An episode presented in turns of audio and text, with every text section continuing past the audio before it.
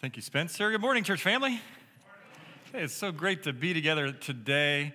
And I'll tell you, most of us are smiling under those masks when we walk past people in the foyer, and you can see each other's squinty eyes, squinty eyes as we do. Uh, I, I, really wanted to get a mask that says I'm smiling under here. I just haven't done it yet, but I'd love to. Uh, but despite those smiles that we've given each other as we passed this morning, let me ask you this question are you discouraged about anything today?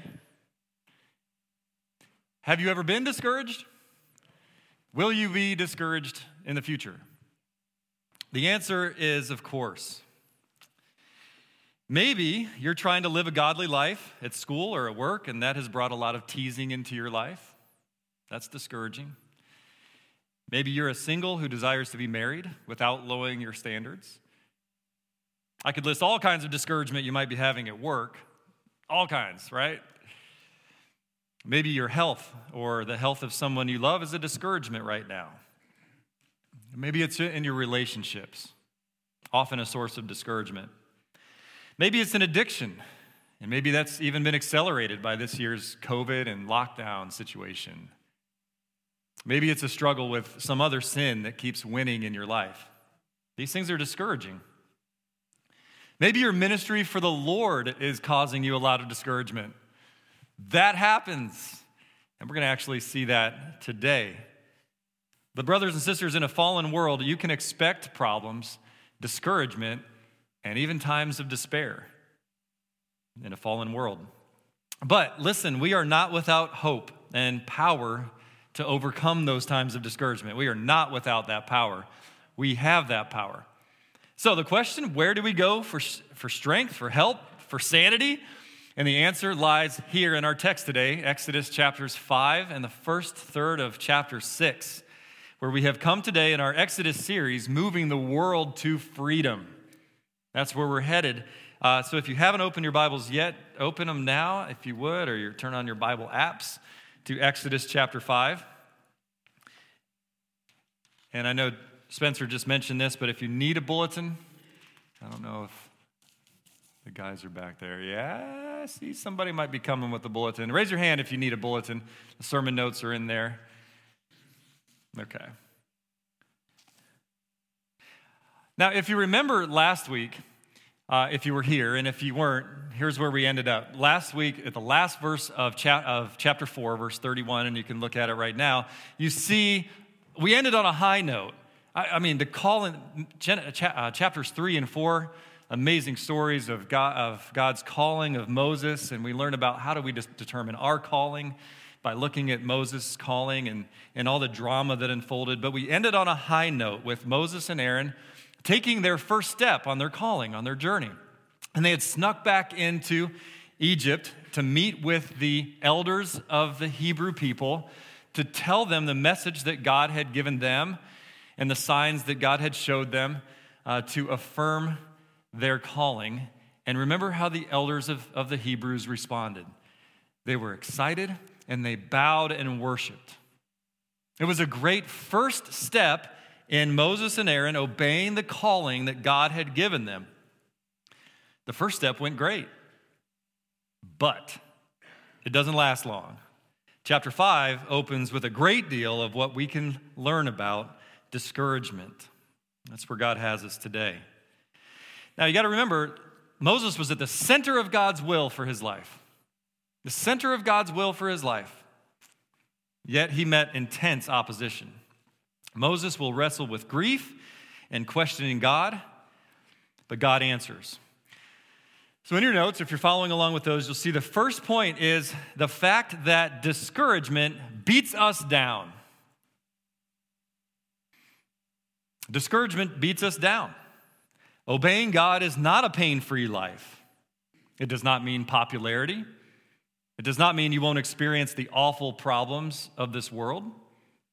It does not mean that you won't suffer further spiritual attack when you're already down. No, rather, the scripture says you can expect all of these things. So the question is not, will we ever have times of discouragement? The question is, what ways are available for us to deal with deep discouragement as it comes? Let's connect with the progression that happens to all of us at one time or another that we see right in these pages of Scripture. Point A is that we start with obedience. After they took that first step of obedience to God's calling, and, and it was well received by the Hebrew elders, we come here in chapter 5, verse 1. Afterward, Moses and Aaron went to Pharaoh and said, Thus says the Lord, the God of Israel, let my people go, that they may hold a feast to me in the wilderness. They made it. They obeyed God's calling, they took that step of the journey, and they arrived before Pharaoh. And they said this to Pharaoh. They confront Pharaoh for the first time. We start with obedience, right? We can relate to that. We're off and running, we're right in the center of God's will. Then, point B, and discouragement is the result verses 2 through 14. Pharaoh said, Yeah, okay, that sounds fine, Moses. Go ahead.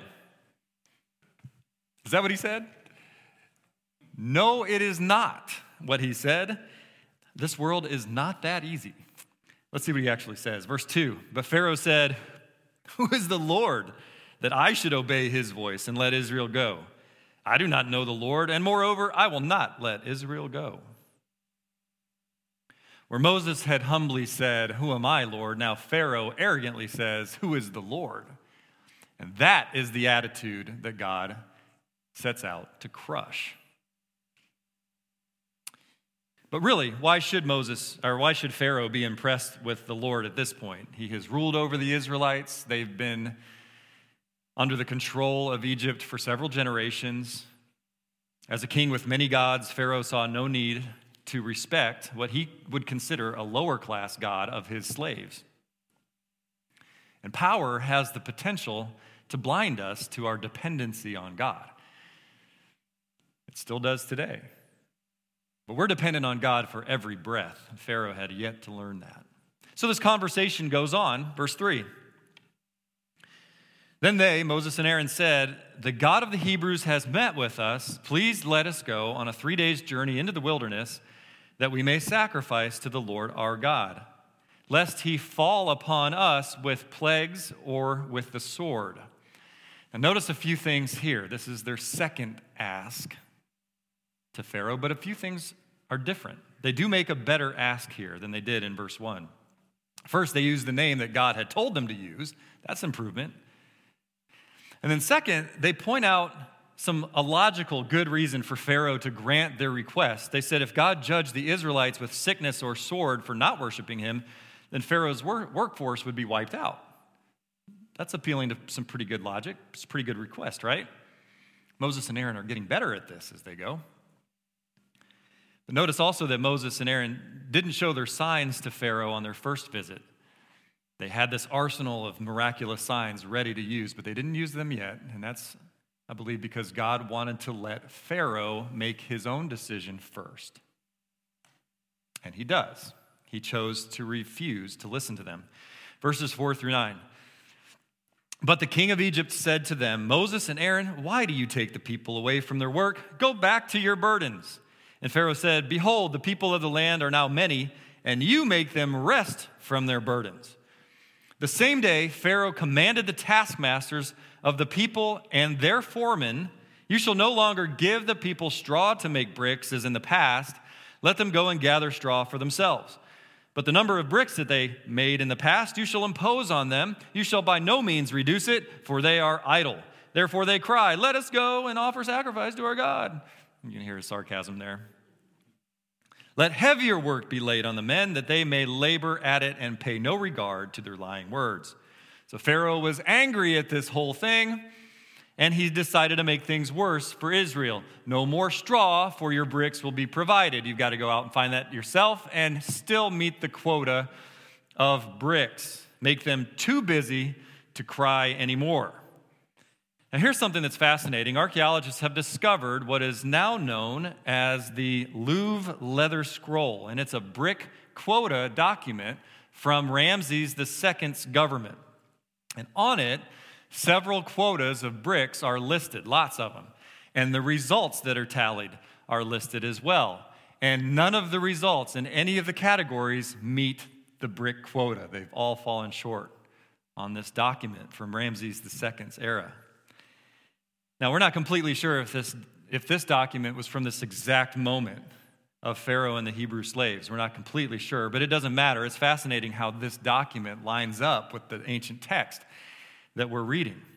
And the point is that things have just gotten worse for everyone. And Pharaoh publicly puts blame on Moses and Aaron for it. Notice this political maneuvering here. His workforce is going to be disheartened, but he's going to blame it on the other party. This is politics, just as it is today, right? And guess what? It works. It works today, it worked back then. The Israelites are going to blame Moses and Aaron too. Moses and Aaron doing the right thing, center of God's will, following their calling from God, and everyone is blaming them. That's discouraging. We start with obedience, discouragement is the result, and then it gets worse. We're going to jump to verses 15 through 23. Let's see what happens. The discouragement turns to disunity. Verses 15 through 21. Follow along with me. Then the foreman of the people of Israel came and cried to Pharaoh, Why do you treat your servants like this? No straw is given to your servants, yet they say to us, Make bricks, and behold, your servants are beaten. But the fault is in your own people. But he, that Pharaoh, said, You are idle, and you are idle. That is why you say, Let us go sacrifice to the Lord. Go now and work.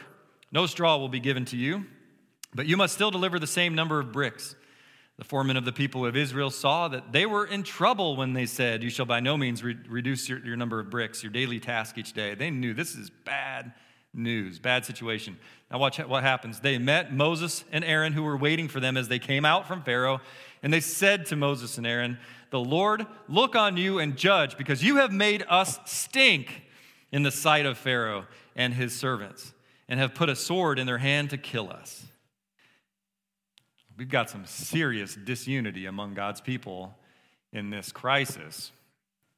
Now, their anger is understandable. Moses and Aaron just made their life much worse. But what they should have done was turn to God first and cried out to God. And in the last few messages in the text, we've learned that very lesson and that that works. When things get hard, when something goes wrong, when there's some kind of suffering, something that you don't like, first step is to cry out to God. And He hears us, and He remembers us, and He knows us, and He answers every time. These guys didn't do that. Instead, they chose to blame and complain. And that's still what we do today. By human nature, that's what we're naturally inclined to do first blame and complain instead of crying out to God for peace and for help. And this is a common occurrence throughout all of Israel's history to blame and complain first against leadership instead of doing the right thing. And we can certainly relate to that natural tendency, but God says, don't do that. Come to me first. You might want to make a note of that. No more complaining and blaming first before I come to God and pray. Well, Moses actually gets this, kind of. He cries out to God, all right, but he's still learning there's a right way and a wrong way to cry out to God. Verses 22 and 23. Then Moses turned to the Lord and said, So that part's good. He said, Oh Lord, why have you done evil to this people? Why did you ever send me? For since I came to Pharaoh to speak in your name, he has done evil to this people, and you have not delivered your people at all. So he's crying out to God, which is good, but Moses makes a mistake that many people are still making today. He is mad at God, and he accuses God of doing evil, of doing wrong.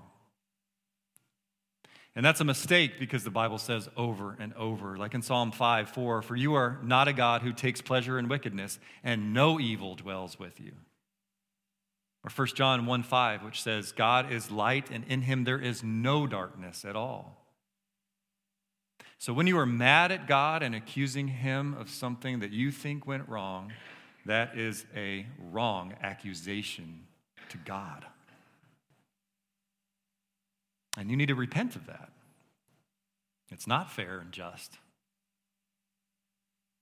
It is Pharaoh, not God, who is the one responsible for Hebrew suffering.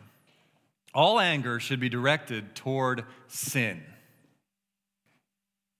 Be angry and do not sin. Be angry at sin and injustice. That's God's calling.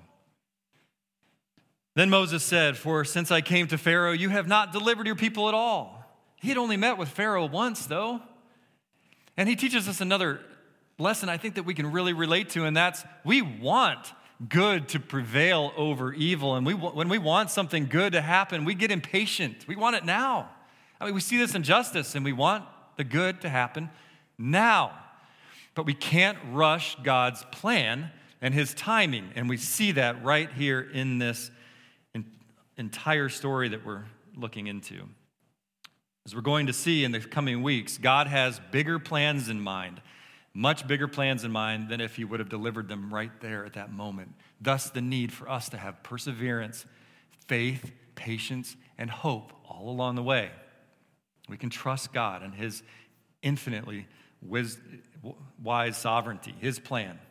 Okay, chapter 5 shows us that at times life brings deep discouragement, pain, questions, harsh oppression. It can, as the Israelite foreman said, stink I love that.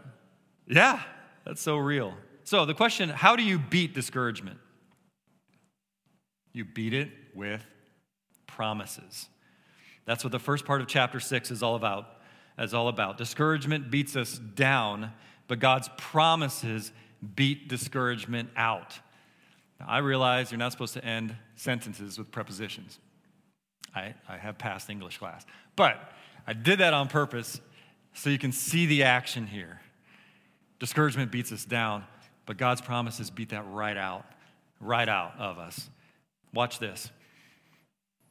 God's promises provide us with hope and remind us about the power and glory of God. And Yahweh is going to give Moses three awesome reminders here that beat every type of discouragement that comes our way. So listen to these and claim them today and every day. God speaks, and his first promise is He is in control. And this is a promise. Chapter 6, verse 1. The Lord said to Moses, Now you shall see what I will do to Pharaoh. For with a strong hand he will send them out, and with a strong hand he will drive them out of his land. We see the bigger plan unfolding. God assures Moses that there's only one in total control of everything, and it's not the guy in the snake hat, it's him. Twice before, God said, The people will follow you, the people will follow you, but Pharaoh is not going to listen. He told Moses that, and Moses said, But why? And God had already explained why, actually. If you look back in the previous chapters, he wanted Israel to become so repulsive to Egypt that they wouldn't just let them go on a three day journey. No, they would kick them out. They would tell them to get out and give them all their possessions on their way out. We'll get to that in a, in a few chapters. They won't have any cash to pursue you because you've taken all their cash. This is the bigger plan. He's, he's said that and Moses is living right in the middle of it. So I urge you, don't get discouraged as things are hard and take a long time to suffer through because God is working his bigger plan in it. Our job is to trust him, to be faithful. He is in control, and we can claim that promise and make it through anything. So we fight discouragement with this promise He is in control. That second, God promises that He keeps His covenant. Verses 2 through 5. God spoke to Moses and said to him, I am the Lord. I appeared to Abraham, to Isaac, to Jacob as God Almighty. But by my name, the Lord, I did not make myself known to them. I also established my covenant with them to give them the land of Canaan, the land in which they lived as sojourners. Moreover, I have heard the groaning of the people of Israel, whom the Egyptians hold as slaves, and I have remembered my covenant. Now, God had said all this before to Moses, hadn't he? Does that all look familiar? He had said that all before. He repeats it again out of his gracious patience because we keep forgetting. How many times has God delivered us? How many times have we trusted him and it worked? or not trusted him and realized that that was foolish anyway. He's come through every time, and yet every time something else comes up, we need to be reminded again. And God's faithful. He'll remind us, as he does here with Moses. God is drilling this deep into his reluctant, hesitant, fearful deliverer, Moses. Let that sink into you as well that God keeps his promises and we can trust him. He says, Remember, I have heard your growing, groaning, and I remember my covenant. I keep my promises.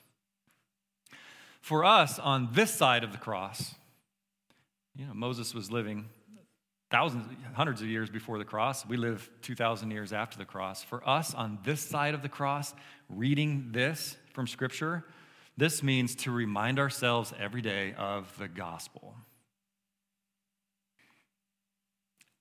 It's a bad mistake to think that the gospel is only useful for getting you saved. It is useful for every day, every moment of our lives. For this right here. The gospel is the good news that Jesus died to rescue us from our slavery to sin, death, every bad thing, because God kept his covenant in Jesus. We have access to that plan. In Jesus, we are part of an eternal covenant with God, established by Christ's own shed blood on the cross to pay for our sins. And He doesn't forget that covenant. So, Christians, remember this every day. God did that for me. This is how much He loves me. This is how much He will do for us. And He makes us overcomers because of it, because we have the gospel. We are overcomers. So say this out loud. Would you just please? Because this is who you are, this is your identity in Christ. Say this, repeat after me. Because I have received Jesus' gospel, I am an overcomer of discouragement. And praise God. This isn't just self help stuff. You've just proclaimed God's help, His power, who you are. He remembers his covenant. God's third set of promises develops this even further. I mean, that's already more than we deserve, and that's already enough good news that we would ever need. But he goes further. Third, his gospel has the power of promises to do several more things that are listed out here. So here's what we have left in the remaining few verses. The gospel promises four things here and we're going to look at them. These three verses, verses six through eight, are critical to the Bible, to the whole Bible, to the whole story of the universe. In these verses, God makes seven I will statements, and you can underline them in your Bible if you, if you like to do that. Seven I will statements. Now, that's a significant number. Seven is the most significant number in the Bible, the most important number in the universe. God created the universe in seven days. The seventh day is the Sabbath. The seventh year is the Sabbath year. There were seven feasts in the system, all of in the feast system, all of which Jesus fulfilled in their completion.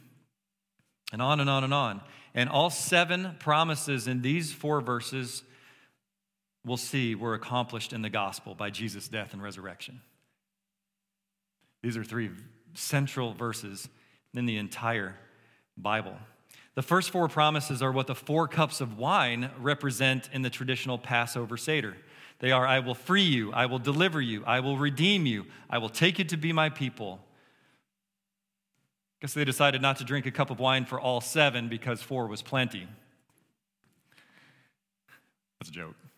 Um, but it's true. Uh, we are very pleased to be holding a, a Messiah in the Passover Seder on April 3rd. The evening before Easter, please save your, this date on your calendar. It might be the, it will be one of the biggest events of, of Community Graces 2021, and I hope everyone can join us. Tickets will go on sale soon, and you'll hear more information soon. But for 1,500 years, Israel, up to the cross, had been celebrating the Passover feast to commemorate and remember the events that are coming up in a few weeks in our text the Exodus from Israel on that night of the Passover. And for 1,500 years, they didn't realize that Jesus was going to fulfill every aspect of the Passover feast. And we're going to see that together on April 3rd. So let's look at these seven statements, and I'm organizing them into four gospel promises which have God's power to save sinners and beat all discouragement. You ready? The first two are in verse 6, which says, Say therefore to the people of Israel, I am the Lord. And I will bring you out from under the burdens of the Egyptians, and I will deliver you from slavery to them. And I will redeem you with an outstretched arm and with great acts of judgment. The first two promises are within that verse. The first is the promise to liberate. I will bring you out from under the burdens of Egypt, and I will deliver you from slavery to them. Liberation, freedom, liberty. These are godly concepts. Here, God liberated the people from slavery through the mediator Moses for the purpose of worshiping God. This is also a vibrant picture of what Jesus would do for the whole world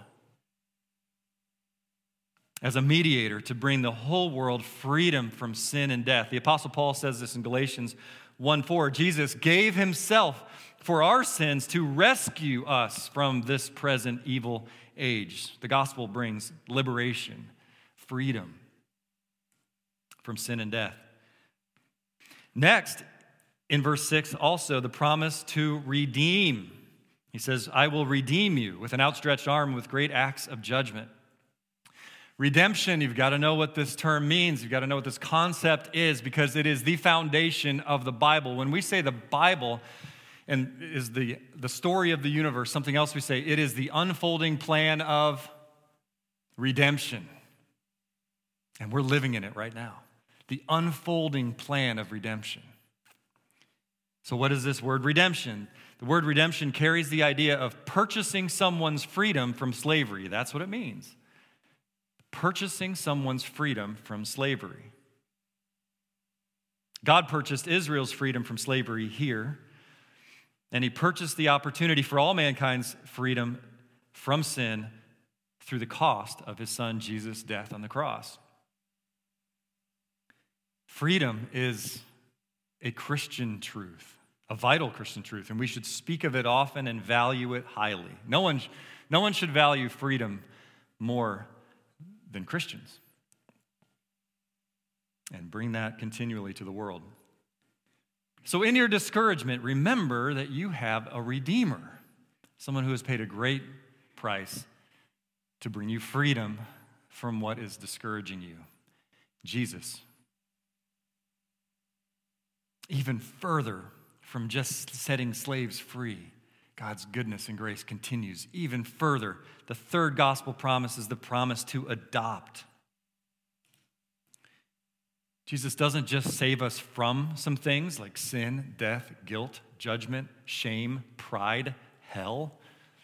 He saves us from all those things, but He also saves us to great things to spiritual life, to eternal life, joy, peace, glory, freedom, and adoption as God's sons and daughters in His own family.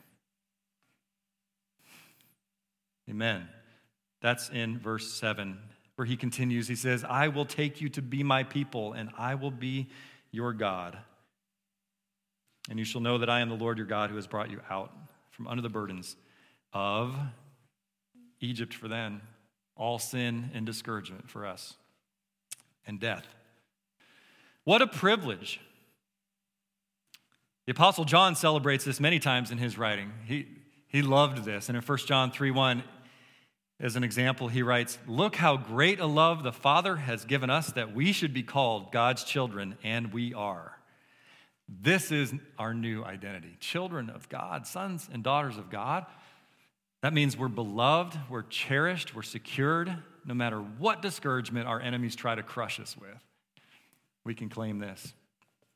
So always remember this is who you are now. And it gets even better Last gospel promise, the promise of inheritance. Verse 8 I will bring you into the land that I swore to give to Abraham, to Isaac, and to Jacob. I will give it to you for a possession. I am the Lord. God promised his people that they would possess a country. During the entire nation's history, they had never possessed anything. They had always been guests or slaves in some other land. But God promises them an inheritance, a country, a culture. And he promises that. And later in the book of Joshua, we read the conquering and the inhabiting of, of this promised land. He has promised us a future inheritance as well that we can't even imagine. That's heaven.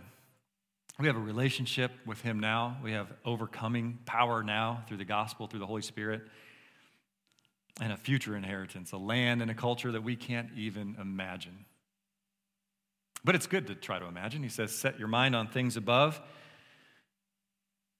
and He is good because it reminds us of our hope and His goodness and His power and what we already have secured in Christ. How can we be discouraged? How can we stay discouraged? So, to review, discouragement beats us down. But God's promises, they beat discouragement right out. He promises that He is in control, that He is good, that He keeps His covenant, and His gospel of Jesus is powerful, powerful, powerful to free us, to redeem us, to adopt us, and to secure us for an amazing eternity. And that brings us to our final verse and final point. We make our choice. We all have to make our choice. These promises should seriously brighten your day today. And they should change your life. But we all have that choice to make. Verse 9. Moses spoke thus to the people of Israel. He told them everything God said. But they did not listen to Moses because of their broken spirit and harsh slavery. The people of Israel made their choice. They struggled to believe because of their broken spirit and the harshness of their slavery. And I wanted to end with that verse today to allow us to be very real with each other. I know the pain and the hurt that we can have in this life. God knows it much better than you or I do. And He knows that the resurrection power of His Son Jesus is infinitely more powerful than that. He knows that, and He is patient. Look at the, ta- the verse again. Sometimes people are so discouraged or so wounded that it's hard for them to put everything together. It's hard for them to even hear the truth. Sometimes people are so mentally or emotionally crushed that they, they can't comprehend it. We've been applying Israel's situation to every type of slavery and oppression that still exists today, every, every type let me urge everyone here to take two next steps today. The first one, I want to I want to start by looking outward. And that is to encourage the discouraged with the gospel. This is part of our mission to bring this message of hope to everyone. Whether they're ready to hear it or not, they need to hear it. Those seeds need to be planted. This is our mission. Think of everyone you know that has some kind of discouragement and bring them this truth, this hope. They need it from you, and God has given it to us. The great Charles Spurgeon, preacher from the 19th century, said this, and I want us to focus on this quote for both of our next steps. He said, Some cannot receive Christ because they are so crushed in spirit that they cannot find strength enough of mind to entertain a hope that by any possibility salvation can come to them. If any of you can do anything to help the toil worn workers, I pray you do it. What a great charge. If you can do anything to help anybody around you, I pray you do it. Who do you know that's discouraged? You are in their life to bring them this. What's that going to look like for you this week? For the course of your life? You reach out this week. I pray you do it. Love that. That brings us now to look inside. And that is next step number two beat your discouragement eternally with the gospel. We can do this. Again, this is so much better than self help. God's help, Holy Spirit help, Holy Spirit power. That quote from Charles Spurgeon continues. Listen to this. And yet, dear friend, if such a one has come in here tonight, I pray you, do not throw away the next world because you have so little of this one. This is sheer folly. If I have little here, I would make sure of the more hereafter. If that's you, if you're crushed and in despair right now, don't trade that hopelessness. Don't trade the future glory, eternal life, joy now, relationship with God. Don't trade it to stay in the discouragement that you're in right now. And this finds its fulfillment in the gospel. If you need to receive Jesus for the first time and give him your life and receive this new spiritual life that he's given you, to start with a clean slate, washed whiter than snow, that's what he offers. And you can do that this very day. You can write that down on your communication card and we'll come and talk. Open the Bible, walk through the Bible together. This could be the day of your salvation for you to believe and receive Jesus today. If any Christian already here is oppressed and defeated, discouraged, in despair of any kind, remember the gospel. Remember all that God teaches about who you are because of Him, who He's made you. Receive that, those promises today. Claim those. It'll lift you up. If you need help with that too, write that on a communication card or just come and, and talk to me or any, any other uh, influence in your life for Christ. It's a good message. I pray you all receive it. The story of freedom continues next week, and I hope that you will continue to join us. God has great things in store for us. Let's close in prayer.